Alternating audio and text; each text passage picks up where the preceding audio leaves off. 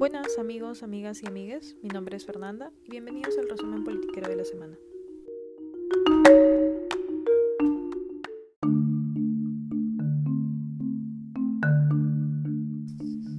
Sí, y bueno, para hablarles un poco de la vacunatón, que está desde el día de ayer sábado 10, eh, desde las 7 de la mañana iban a ser 36 horas seguidas, hasta el día de hoy, domingo, hasta las 7 de la noche.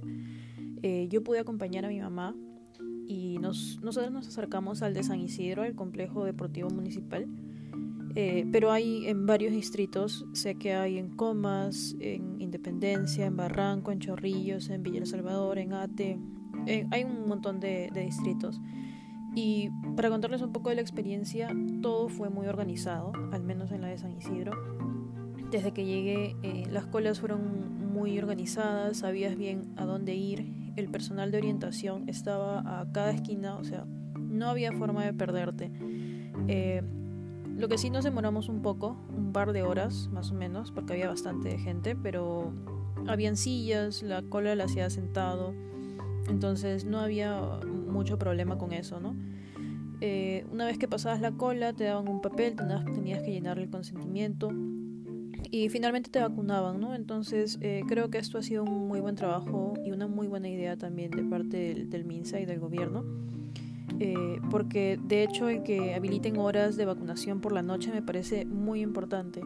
Cuando yo me estaba regresando al momento de tomar un taxi, el señor, el taxista nos comentó que estaba planeando ir de madrugada porque él trabajaba eh, más temprano y pensaba que iba a haber menos gente, así que ese horario le convenía. Y me parece perfecto que el MINSA se esté concentrando también en dar más posibilidad de horarios para personas que tal vez no pueden vacunarse en el rango de horario en que la mayoría puede que es de día, ¿no?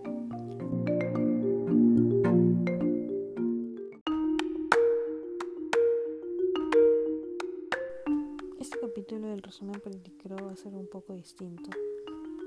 Este no va a ser un resumen como estamos acostumbrados, sino ser más una pequeña reflexión. Y voy a hablarles de la polarización en los medios de comunicación que ha habido en las últimas semanas. Estamos a pocos días de la segunda vuelta para las elecciones presidenciales y esto está que quema. Pero hoy quiero hablarles de algo en particular que en mi opinión es muy preocupante. La polarización que hay en los medios de comunicación, que es bastante obvio, varios medios de comunicación de los más grandes en el país ya han elegido a su candidato de preferencia. Y hasta eso, cierto punto eso estaría bien, pues de eso se trata la democracia. Sin embargo, al ser medios de comunicación tan serios y con tanto prestigio y llegada sobre todo a las personas, no deberían tomar partido por un bando u otro al momento de informar. Personalmente en las últimas semanas he visto una campaña bastante clara y abrumadora, sobre todo abrumadora, a favor de la candidata de Fuerza Popular. No es solo una campaña a favor, sino que también están tergiversando información en contra del otro equipo, manipulando información para que parezca cosas que no son, se traen a la luz noticias antiguas que ya han sido aclaradas, entre otras cosas. Quiero parar aquí y contar algunas cosas en particular. En mi casa a veces se pone este GR y me he dado cuenta que en tres días seguidos que he visto ese programa, este programa separa un poco de su tiempo para invocar a la población que no vota por el odio, el comunismo y bla bla bla. Todos sabemos claramente a quién se hace referencia.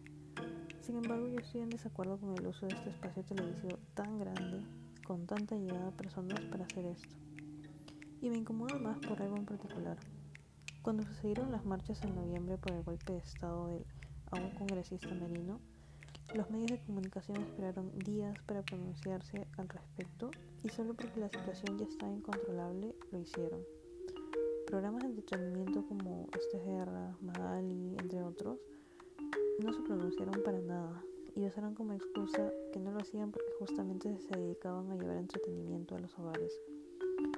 Sin embargo, que ahora se dedican a hacer campañas descaradas a favor de un candidato en particular. Eso sería mal si fuera a favor del otro candidato también. No está mal que hagan campaña a favor de Keiko, está mal que hagan campaña en sí. Los medios de comunicación deben ser imparciales, simplemente mm, limitarse a transmitir la información. Es más, tienen la obligación de transmitir la información imparcial. Sobre todo no deben manipular a los espectadores, y esto me parece bajísimo. Hace unos días el canal de Latina sacó una publicidad de adultos mayores de más de 80 años convocándolos a ir a votar por la democracia. Esto me parece inaudito.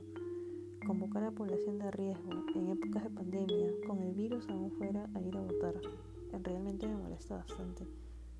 No les interesa nada más que sus propios intereses económicos, porque si fuera así no estarían llamando a votar a viejitos que podrían infectarse y luego perjudicarse. Creo que esto es algo para analizar. No podemos tapar el sol con un dedo y decir que hay convicción para votar por un candidato bueno, porque no lo hay. Pero la obligación de los medios es informar lo bueno y lo malo de ambos candidatos y dejar que las personas decidan por su cuenta, en base a la información que tienen. No deben intentar mover los votos hacia un lado o hacia otro simplemente porque les conviene que salga más un candidato. Creo que todos hemos escuchado de lo del dictador Fujimori y lo que hacía con los periódicos Chicha en los 90. Me parece que esta situación está llegando ya a niveles así y es realmente preocupante, sobre todo que en las épocas que estamos sucede esto. Y sobre todo me parece preocupante para el futuro y la credibilidad que puedan tener más adelante. Y bueno, eso es todo por el episodio de hoy amigos, una pequeña catarsis y algo que necesitaba votar de mi sistema. No espero que todos piensen igual que yo, y es válido. Como digo, de eso se trata la democracia. Pero está bien que también nos aseguremos de que nuestros derechos se cumplan y de poder tener acceso a la información de que sea veraz y sobre todo cuando están en un medio de comunicación tan masivo como es la televisión. Con eso me despido. Hasta el próximo resumen politiquero.